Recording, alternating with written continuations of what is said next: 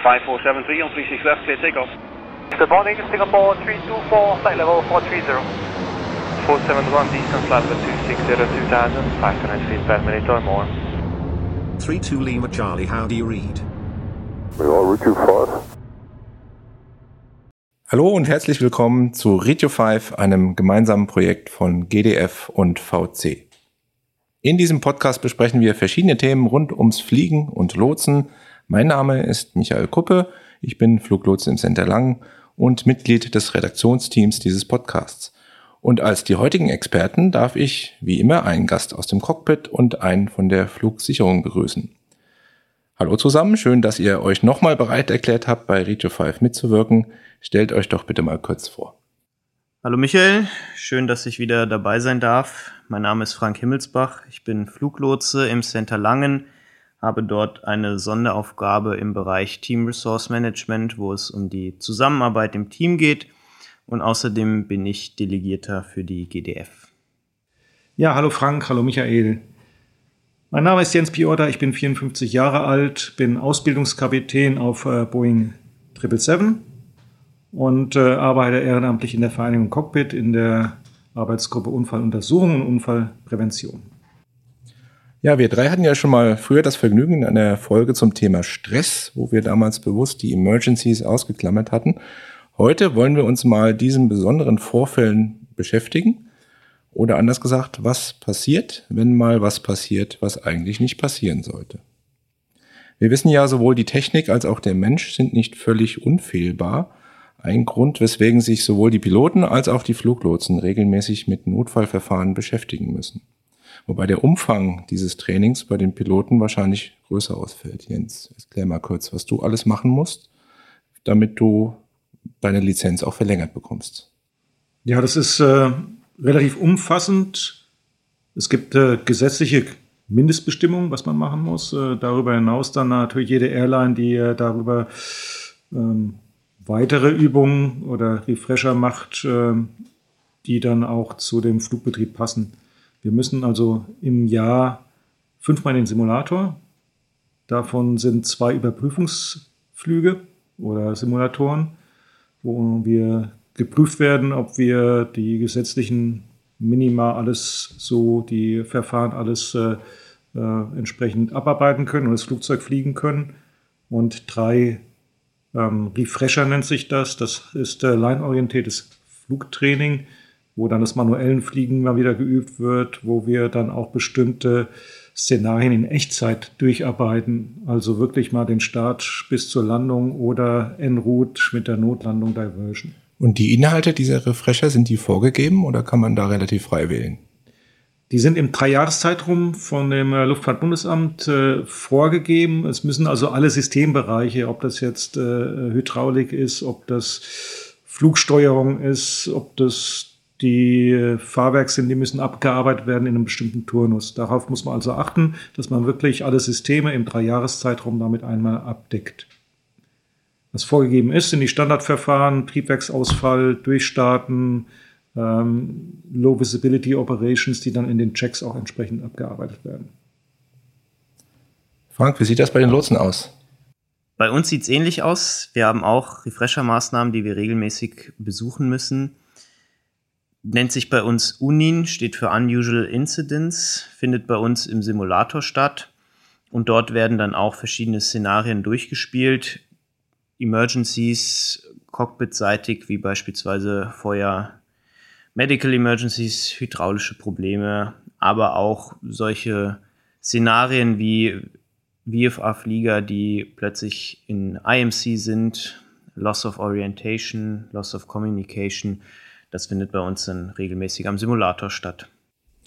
Wenn man jetzt mal bedenkt, wie selten doch zum Glück problematische Notfälle, wie zum Beispiel ein Triebwerksausfall, vorkommen, ist dann das häufige Training nicht etwas überzogen? Also ich bin der festen Überzeugung, dass äh, das Üben von Notfällen und die Erfahrungen, die man daraus ableiten kann, einem später im Fall, wenn es auftritt, hilft, das Ganze strukturiert abzuarbeiten. Und ich glaube, das ist auch Sinn und Zweck für eine Simulation, dass man einfach die Sicherheit bekommt und äh, diesen Schreckmoment vielleicht äh, auf jeden Fall auch reduzieren kann. Da geht das Adrenalin hoch, da muss man damit umgehen. Und wenn man sagt, okay, das habe ich jetzt äh, gerade die Fälle, die vielleicht öfter auftauchen könnten oder wie eine Windschierung oder sowas oder schlechtes Wetter oder Low Visibility Ops oder zum Beispiel die ganz massiv ein sehr, sehr strukturiertes Abarbeiten der Checklisten erfordern. Triebwerksausfall in der niedrigen Höhe beim Durchstarten, ähm, dass das einem dann hilft, für den seltenen Fall einfach vorbereitet zu sein und eine Sicherheit gibt im gesamten Cockpit, weil jeder weiß, was gemacht wird. Dann gibt es auch keine verschiedenen Wege im Cockpit, wo man sich gegenseitig vielleicht in der Abarbeitung im Weg stehen würde, sondern jeder weiß, worauf es jetzt ankommt, was der Block ist, was als nächstes drankommt. Und das äh, deshalb äh, macht es Sinn, das im Simulator wirklich konsequent und immer wieder zu üben, ja. Wie siehst du das für den Lotsenbereich, Frank? Ja, stimme ich Jens absolut zu. Ich finde es auch eine sehr, sehr sinnvolle Maßnahme. Meine letzte Refresher-Maßnahme ist noch gar nicht so lange her, vor einigen Monaten. Und im Nachhinein war ich auch wieder überrascht, wie sehr es dann einen doch mitnimmt, obwohl es in Anführungszeichen nur eine Simulation ist. Äh, sehr interessante Einblicke, einfach nochmal diese Abläufe, Jens, die du angesprochen hast, durchzuspielen. Wir haben in Sachen Emergencies dann auch Checklisten, die wir abarbeiten, dass man sich da einfach nochmal vertraut macht, wo steht was, wie arbeite ich das strukturiert ab. Und ganz interessant für mich fand ich den Punkt, in der Simulation dann festzustellen, wie sehr man dann auf diesen Emergency fokussiert ist. Bei uns läuft ja der Verkehr dann trotzdem weiter. Wir haben einen Emergency und vielleicht auch noch fünf, sechs andere Flieger im Luftraum, dass man da wirklich so fokussiert ist auf den auf diesen Emergency, weil man da wirklich mit dabei ist, dass man sich immer wieder vor Augen führen muss, dass der andere Verkehr auch noch mitläuft, dass man da trotzdem auch noch mitplottet und mit dabei ist. Und das finde ich eine sehr, sehr wertvolle Maßnahme. Ja, bei der Vorbereitung haben wir gemerkt, wie viele verschiedene Abnormals oder Unusual Incidents, je nachdem, von welcher Seite man das betrachtet, es denn eigentlich gibt, die durchaus auch mal diskussionswürdig wären. Aber dann würden wir hier in der Folge wahrscheinlich bei zwei Stunden nicht aufhören können. Deswegen haben wir uns mal versucht, so die, nicht die wichtigsten, aber ein paar interessante rauszusuchen. Und zwar sowohl für den Bereich am, am Boden bei der Flugsicherung als auch für den Cockpit-Bereich. Ähm, lasst uns mal im Center anfangen. Was tun wir, wenn ein Ziel nicht mehr identifizierbar ist oder wenn es einfach den, das Transponder-Signal verliert? Frank, kannst du das mal kurz skizzieren? Ja, die Identifikation ist ja ein sehr wichtiger Teil unserer Arbeit. Das ist ja immer sofort die Antwort auf den Initial Call eines Fliegers. Sagen wir ja identified bedeutet, wir haben den Flieger auf dem Radar identifiziert, sehen alle Informationen, Callsign, Höhe als wichtigste Informationen. Wenn das wegfallen sollte, aus welchen Gründen auch immer, wenn der Transponder defekt ist oder bei uns systemseitig etwas nicht funktioniert, geben wir dem Piloten Bescheid, dass wir die Identifikation verloren haben. Maßnahme wäre dann, den Piloten zu bitten, einen anderen Transponder einzuschalten. Ähnlich verhält es sich mit Mode Charlie, wenn wir plötzlich die Höhe nicht mehr sehen können, dass wir dann dem Piloten da auch Bescheid geben, dass er mal schaut, ob das Problem flugzeugseitig der Fall ist Wichtig da natürlich nochmal zu bestätigen, in welcher Höhe ist der Pilot, dass wir da nochmal die Sicherheit haben, er ist in der Höhe, in der wir den Piloten auch erwarten. Kann das Auswirkungen auf den weiteren Flugverlauf haben? Absolut. Ein Flieger, der nicht identifiziert ist, kann so nicht weiterfliegen oder nicht lange weiterfliegen. Da gibt es eigentlich nur zwei Optionen. Entweder die Identifikation wird wiederhergestellt oder der Flug muss unterbrochen werden und zwischengelandet werden, weil an Langstreckenflüge ist dann nicht mehr zu denken. Gut, nächste Möglichkeit wäre, wenn irgendetwas an der Hardware ausfällt, auf Lotsenseite, sei es jetzt an der Arbeitsposition selbst, die ganze Arbeitsposition oder Teile davon wie Funk oder Telefon. Wie läuft das ab im Center?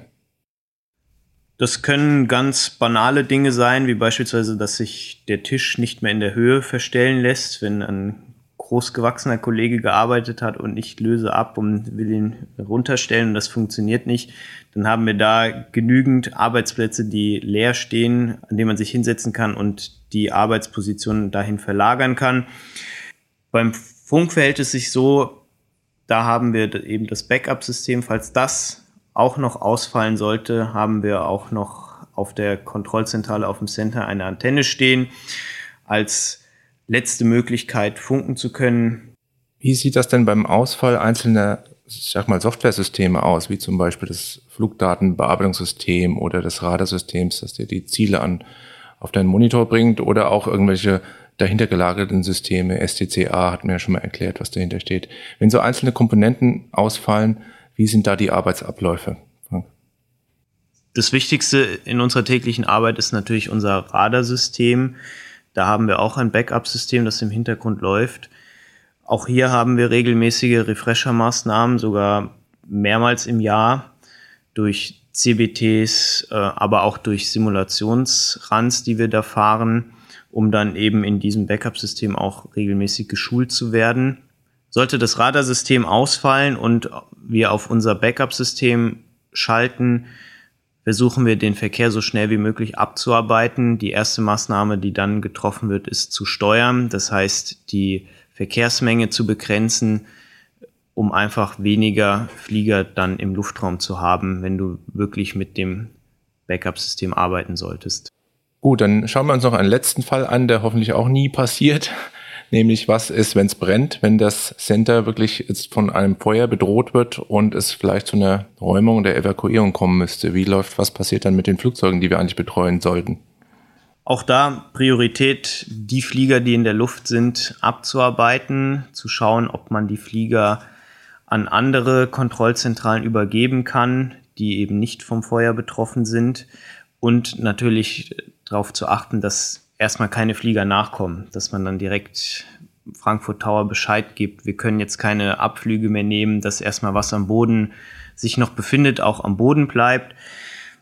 Dann haben wir auch Contingency-Maßnahmen, dass wir in der Lage wären, von unserem Center aus Arbeitsplätze bereitzustellen für Lotsen aus anderen Centern, die dann zu uns kommen würden und von unserem Center aus dann ihren Verkehr abarbeiten. Das geht in verschiedene Richtungen, dass man dann örtlich woanders arbeitet.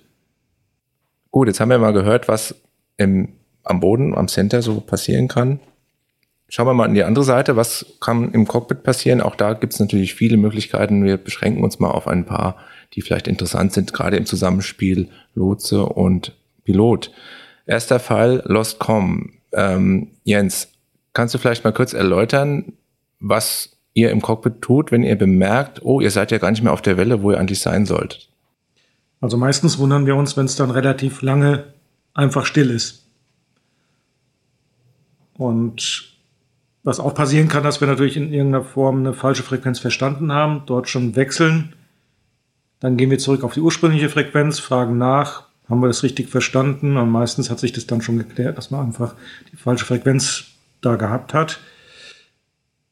Schlecht wäre natürlich, wenn ich jetzt zu viel gedrückt habe und dann die ursprüngliche Frequenz, auf der ich gewesen bin, auch nicht mehr da ist.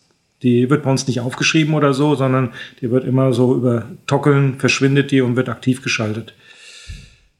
Zum Glück haben wir noch Guard-Frequenz. Das würde ich versuchen auf der Guard-Frequenz. Ich würde sonst versuchen, auf Guard auch mit anderen Flugzeugen in Kontakt zu treten und sagen, wir sollen eigentlich da und da sein. Wir hören nichts mehr, könnt ihr bitte mal nachfragen als Communication Relay. was die neuen Flugzeuge haben und können, ist zum Beispiel auch noch Satelliten kommen. Also dann würde ich als letzte Möglichkeit in der Verkehrszentrale über Satellitentelefon anrufen und sagen, wir waren in dem Bereich, sind dort und dort und haben keine Verbindung mehr.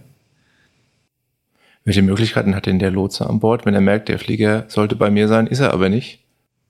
Ja, erstmal ruft man den Flieger einmal, zweimal, vielleicht auch ein drittes Mal dann natürlich immer auch die Möglichkeit, dass der Flieger mich hört, aber ich ihn nicht, dass man ihn dann fragt, if you read Squawk Ident, dann weiß ich zumindest schon mal, wo der Fehler ist, dass er mich zwar hört, aber umgekehrt nicht.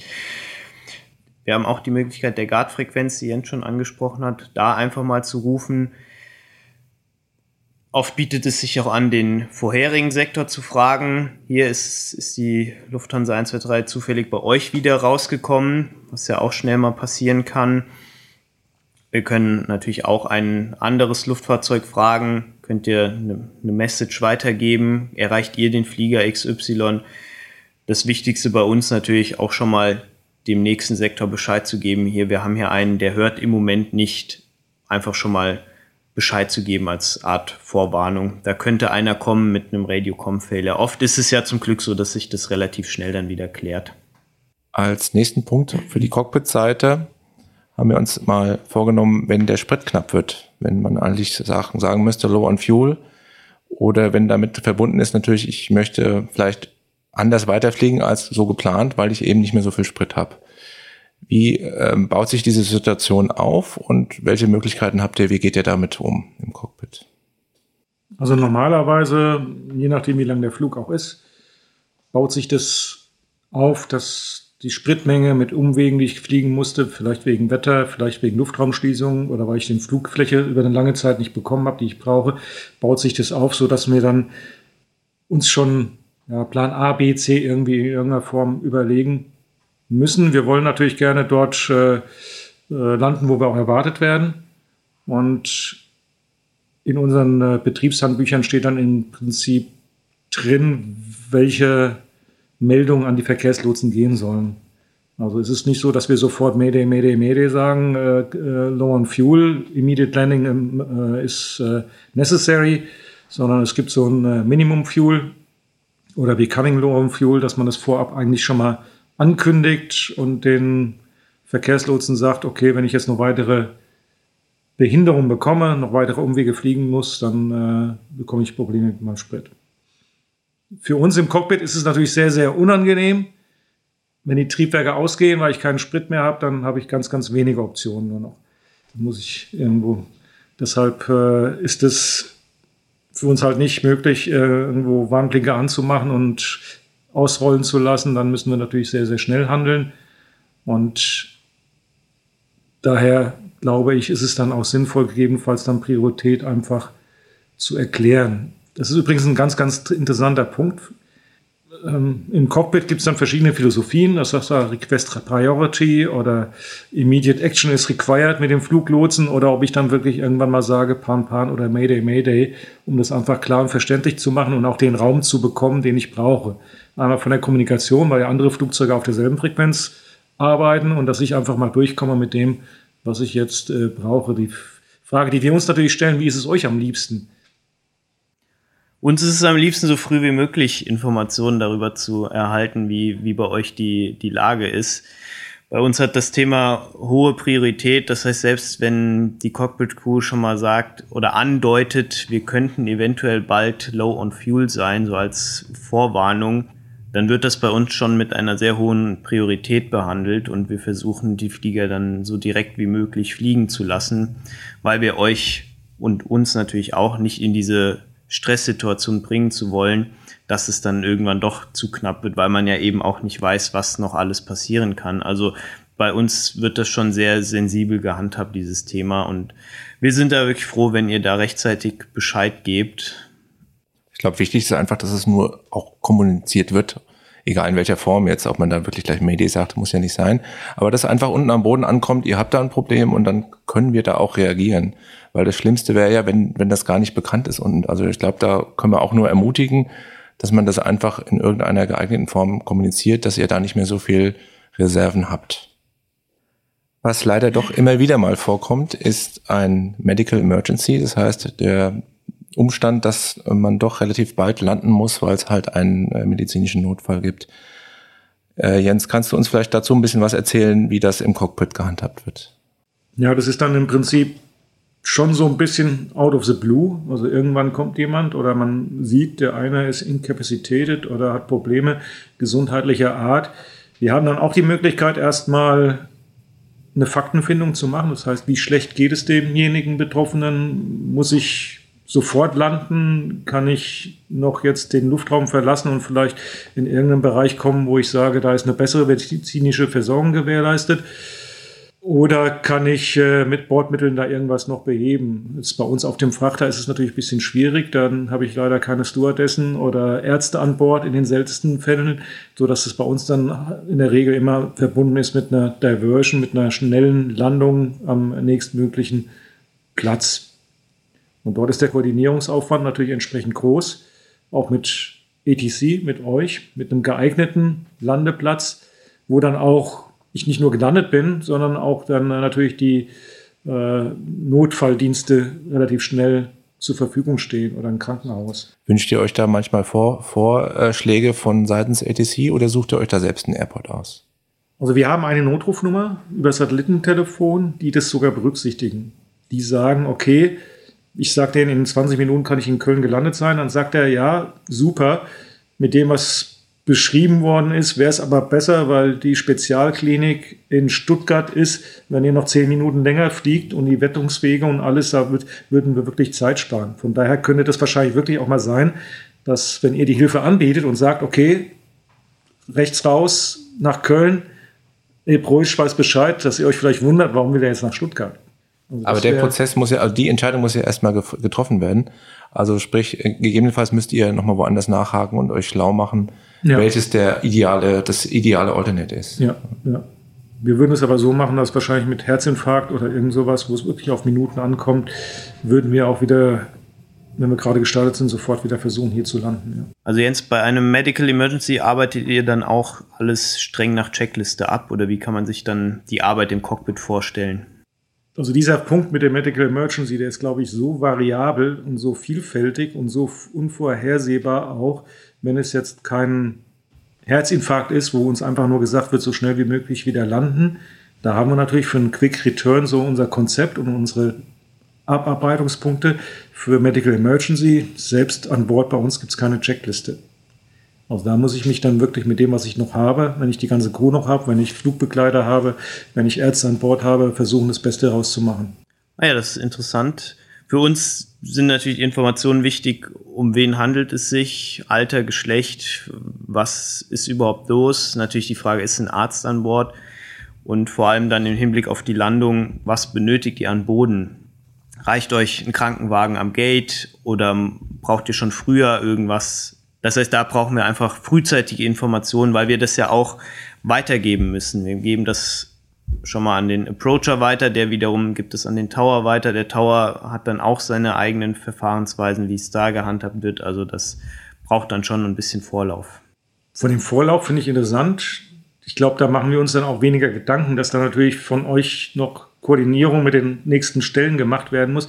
Was äh, muss man sich zeitlich denn von der Dimension da vorstellen? Sind es, wo man sagt, okay, je nachdem, wo er jetzt hin will, was er möchte, da braucht man schon mal zwei, drei Minuten oder geht es schneller? Wie, wie kann ich mir das vorstellen? Das ist für mich immer sehr schwierig, das äh, so ein bisschen einzuordnen. Ja, es ist schwierig, das jetzt in eine, in eine Minutenangabe zu fassen ich kann jetzt aus meinem Sektor sprechen. Wir würden dann, wenn du jetzt beispielsweise nach Frankfurt gehen würdest, bei uns den Approacher anrufen. Das dauert ja auch eine gewisse Zeit, bis wir ihm alle Informationen durchgegeben haben. Der wiederum gibt es an den Tower weiter. Das kostet auch nochmal Zeit. Für uns aber auch sehr wichtige Informationen, die wir dann wiederum an den Approacher weitergeben. Wie viel Meilen braucht er überhaupt? Das heißt, wie, wie dringlich ist das Ganze, dass der Approacher schon frühzeitig anfangen kann, seine Lücke zu machen. Das ist für ihn eine sehr wichtige Information, logischerweise. Ein weiterer Notfall, wo wahrscheinlich auf beiden Seiten das Adrenalin nach oben geht, ist der Emergency Descent. Also die Notwendigkeit, aus einem Reiseflug relativ schnell in tiefere Höhen zu kommen. Frage ich auch erstmal wieder Jens. Ähm, vielleicht gibst du uns mal ein, zwei Beispiele, wie sowas ähm, vorkommen kann, die Notwendigkeit und dann, wie das auch abläuft. Ja, das ist ein Verfahren, das wird bei uns auch regelmäßig im Simulator geübt, weil es eine schnelle Abfolge von verschiedenen Bausteinen dazu gibt. Also einmal das flugzeugseitige, schnelle Verlassen der Höhe, das Vorbereiten der Kabine dafür und natürlich die Kommunikation mit ADC und den Luftraum da entsprechenden äh, zu berücksichtigen, dass ich nicht in andere Flugzeuge oder irgend sowas in der Form reinfliege. Ein klassisches Beispiel ist ein äh, Druckverlust in der Kabine. Das heißt, der Sauerstoff wird zu wenig in der äh, Kabine und ich muss so schnell wie möglich runtergehen. Dafür gibt es verschiedene Gründe. Kann mit der äh, Luftversorgung was zu tun haben, mit der Air Conditioning. Könnte aber auch ein richtiges Loch sein. Und da muss ich natürlich sehr, sehr schnell runtergehen, weil der Druckverlust auch äh, sehr, sehr schnell da ist. Für uns gibt es dann die unterschiedlichen Verfahren, ob ich jetzt äh, die Geschwindigkeit erhöhen kann, beibehalten oder sogar reduzieren muss.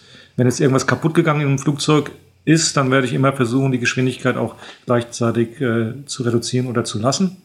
Wenn ich ein Feuer an Bord habe, wo ich auch schnell die Höhe verlassen muss, um so schnell wie möglich zu landen, werde ich wahrscheinlich sogar versuchen, die Höhe, also die Geschwindigkeit zu erhöhen. Und dann gibt es verschiedene Flugflächen, die wir halten sollen, je nachdem, wie lange wir es zum nächsten Flughafen haben. Und ich glaube, wenn ich die ersten Maßnahmen getroffen habe, das heißt, die Emergency Descent einmal euch Bescheid gegeben habe und das eingeleitet habe, kommt dann wirklich erst so nach ja, vielleicht 30 bis 60 Sekunden die weiteren Informationen für euch, was jetzt unser Plan ist. Vielleicht noch kurz zum Ablauf. Ihr setzt euch gleich Masken auf, wahrscheinlich? Genau, also wir setzen uns gleich vom, Masken auf. Vom Funk wird es auch, ein bisschen schwieriger von genau, der Verständigung. Die Kommunikation untereinander wird schwieriger und die mit ATC natürlich auch. Das merkt, merkt ihr dann auch.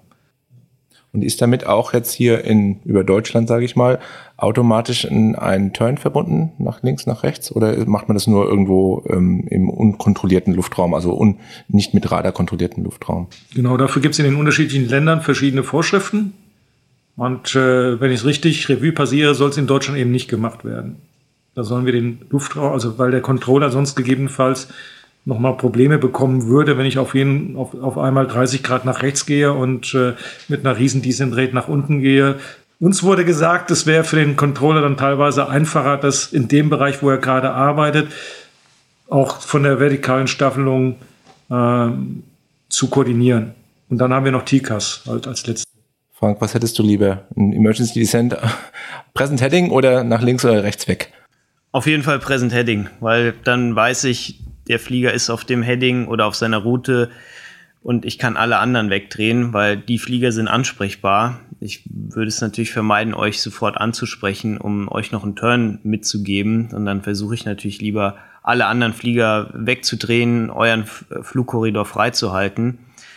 Was auf jeden Fall hilft, ist der Emergency Squawk, dass alle sehen, da ist irgendwas, das sieht man dann centerweit. Das Flugzeuglabel ist dann rot umrandet, das heißt, alle Sektoren können sehen, da ist irgendwas. Hilft dem betroffenen Sektor dahingehend auch schon, dass die anderen Sektoren dann vielleicht nicht unbedingt anrufen mit Anrufen, die nicht unbedingt notwendig sind, sondern sehen, da, da geht gerade was vor sich, also halten wir uns mal zurück. Was mich da aber interessieren würde, in dem Zusammenhang, möchtest du dann angesprochen werden von mir oder erwartest du, dass du erstmal das Flugzeug unter Kontrolle bringst und du dich dann wieder an mich oder an ATC wendest? Also ich glaube, wenn ich angesprochen werden würde, wäre das nicht schlimm, weil dann weiß ich, dass es angekommen ist. Würde aber wahrscheinlich erstmal Standby sagen. Einfach plump, bevor ich den Bereich äh, des Fliegens. Es ist ja Aviate, Navigate, Communicate so ein bisschen bei uns. Erstmal Hindernisfreiheit gewährleisten, dann das Flugzeug sicher äh, äh, führen und dann eben entsprechend die Kommunikation schließen. Ähm, das äh, würde ich dann sagen, ich melde mich dann wieder. Kann man das generell sagen, dass du in einem Emergency froh bist, wenn ATC dir Hilfe anbietet oder dass du eher sagst, ich melde mich, wenn was ist und lieber Ruhe haben möchtest und in Ruhe gelassen werden willst erst einmal. Weil wir meinen es natürlich auch nur gut in dem Moment. Dann kommt ja noch das Phänomen mit der Zeitwahrnehmung. Für euch geht die Zeit ja super schnell rum, wenn sowas sein sollte. Für uns kommt es ja ewig vor, wenn ihr einen Emergency Descent beginnt, dann haben wir das Gefühl, ihr sinkt jetzt schon seit Minuten und wir sitzen einfach nur vor unserem Radar und können nichts machen, diese Hilflosigkeit. Wie, wie siehst du das? Also ich glaube, das gegenseitige Verständnis, was ich ja super finde, dass das hier so ein bisschen äh, der Austausch einfach da ist, dass wir da voneinander die gegenseitigen Wahrnehmungen einfach so austauschen können, ähm, ist prima. Und wenn ihr natürlich dann zum Beispiel wisst, wenn ich ein Feuerantwort habe, und dann würde ich auch sagen, Mayday, Mayday, Mayday, Emergency Descent, äh, äh, Cargo Fire oder irgend sowas in der Form, finde ich es sehr hilfreich, wenn ihr sagt, okay, Next Field, Heading so wie noch, so wie noch, heißt so wie noch äh, und der For Later Code, damit ich den ins FMS eingeben kann, wäre der und der. Das würde sehr hilfreich sein. Kann aber gut sein, dass ich dann auch sage, okay, Roger, ich habe es wahrgenommen, aber ich muss jetzt erst das hier alles verarbeiten. Aber das ist für mich eine wertvolle Information, die ich gut nutzen kann. Jens, was ich mich noch frage, ähm, je nachdem, was, wie, wie dringend es ist beim Emergency Descent. Aber du hast eine spezielle Situation im Cockpit, du hast Kopf, äh, du hast eine Maske auf, du hast vielleicht auch Schmerzen in den Ohren, wie auch immer. ist, ist man da, hat man da noch die Zeit und die, die, die Nerven, diese, wie Frank es ja genannt hat, eigentlich diesen 7700 Code einzudrehen, der uns helfen würde? Oder macht man da einfach das Nötigste in dem Moment? Also es steht bei uns drin, auch im Hinterkopf, dass wir es machen sollen. Es ist natürlich so, dass man irgendwann an die Kapazitätsgrenzen kommt und der Transponder liegt natürlich außerhalb meines Sichtfelds so ein bisschen, rechts unten. Wenn ihr jetzt sagt, Request you to Squawk 7700 oder Squawk Emergency, das ist ein guter Reminder für mich, dass ich, ah, siehst du, ja, wir üben es jetzt in meinem Simulator heute in dem ganzen Stress und dem habe ich es vergessen. Das setzen wir schnell. Das geht. Du hattest gerade als eine Option erwählt Fire on Board. Das ist ja wieder eine andere Situation. Da geht es jetzt weniger drum, ähm, großartig sich Entscheidungen zu überlegen, sondern das ist ja wirklich zeitkritisch. Kannst du uns da vielleicht nochmal erklären, wenn wirklich Feuer definitiv ausgebrochen ist, wo auch immer, ähm, was ihr da für Optionen noch habt und wie ihr damit umgeht? Michael, du hast es ganz genau richtig formuliert. Äh, Feuer an Bord ist für uns zum einen zeitkritisch und wir wissen nicht, wie lange das Flugzeug äh, mit dem Brand an Bord, äh, mit den Verformungen, mit den Beeinträchtigungen der Flugsteuerungselemente noch durchhält. Statistisch gesehen sagt man 17 Minuten, dann muss das Flugzeug gelandet sein. Das ist dann für uns auch äh, der Trigger, dass wir sagen, alles andere ist dem erstmal unterzuordnen und wir leiten sofort äh, den Sinkflug ein. Wir suchen uns das nächstgeeignete, den nächstgeeigneten Flughafen und versuchen innerhalb der 17 Minuten dort das Flugzeug wieder sicher an den Boden zu bekommen, auch notfalls mit Overweight ohne Fueldump ähm, zu landen. Würdest du dir da aktive Hilfe von ATC äh, ähm, erhoffen, nach dem Motto, wir haben hier einen Airport in der und der Richtung? Oder sollte man dann auch warten, was ihr vorschlagt? Ich denke, das hilft auf jeden Fall. Eventuell würde ich sagen Standby, um dann selbst zu bewerten, ob das für mich das geeignete ist wenn ich ein Heading bekomme zum nächstgelegenen Flugplatz, vielleicht auch noch die Information, welche Landerichtung dort gerade ist, wie der Wind ist und wie lang die Bahn ist. Das ist für mich sehr, sehr wertvoll an Informationen. Dann kann ich für mich selbst schon sagen, okay, das passt von allen Rahmenparametern und ich muss nicht noch irgendwo in meine Kartenunterlagen da auch noch reingucken und irgendwie versuchen, andere Optionen herauszuarbeiten. Dazu eine Frage, wie ist das in so einem wie du es gesagt hast, krassen Emergency, dann Thema Frequenzwechsel. Wir haben ja bei uns in Deutschland sehr kleine Sektoren. Klar, den einen oder anderen kann man frequenzmäßig überspringen, aber generell Frequenzwechsel ja oder nein? Wünschenswert wäre, dass ich einfach auf der Frequenz bleibe, bis ich gelandet bin. Ich denke, irgendwann wird eine Übergabe sowieso an den Tower- oder Flughafenbereich sein. Das kann man machen. Es wäre natürlich ähm, für mich schwierig, wenn ich dann gegebenenfalls bin ich ja unter Maske und alles, dann immer noch relativ viele Frequenzwechsel händisch da durchführen müsste dann. Ich glaube, die Freigabe zur Landung wäre weniger das Problem. Das können wir auch untereinander koordinieren. Aber ich könnte mir vorstellen, dazu bin ich jetzt, so bin ich Tower-Lotse, dass der dich natürlich langfristig auf der Frequenz haben will, wegen weiteren Fragen mhm. oder Maßnahmen. Aber also die Aussage ist einfach da, ein Frequenzwechsel ist schon noch möglich, wenn auch ungewollt oder unschön, aber ist schon noch möglich, auch mit Maske und unter solchen Bedingungen. Ja. Frank, gibt es denn äh, von Seiten der Lotsen irgendwelche Wünsche an eine Crew, die gerade irgendeinen Notfall abarbeitet? Möchtest du irgendwas Spezielles von denen wissen oder in Erfahrung bringen? Erstmal natürlich frühe Kommunikation. Um welche Art von Notfall handelt es sich, dass ich so grob im Bilde bin. Dann natürlich erst einmal, dass ihr im Cockpit die Möglichkeit bekommt, eure Checklisten abzuarbeiten, den Flieger zu fliegen. Und was uns dann interessiert, natürlich, wie viele Personen befinden sich an Bord, wie viel Fuel habt ihr noch an Bord, wie lange könnt ihr noch fliegen. Dangerous Goods, das sind all Informationen, die wir dann aufnehmen und auch weitergeben. Das heißt, ihr müsst es dann nicht jedem Sektor neu nochmal erzählen, sondern das geben wir dann äh, auch weiter. Und das sind auch die Informationen, die dann am Ende des Fluges der, der Tower dann eben auch braucht. Gut, dann sage ich an dieser Stelle euch beiden vielen Dank fürs Mitwirken. Und auch vielen Dank wieder an unsere Zuhörer. Wir hoffen, es hat euch gefallen und vielleicht wieder ein paar neue Erkenntnisse gebracht. Wie immer gilt, wenn ihr Fragen oder Anmerkungen zu vergangenen bzw. Anregungen und Vorschläge für künftige Folgen habt, dann schreibt uns das doch bitte. Alle Infos hierzu gibt's über die Webseite readU5.de. Dort findet man auch alle bisherigen Folgen zum Nachhören. Dann sage ich Tschüss und bis bald. Tschüss, danke. Tschüss, vielen Dank.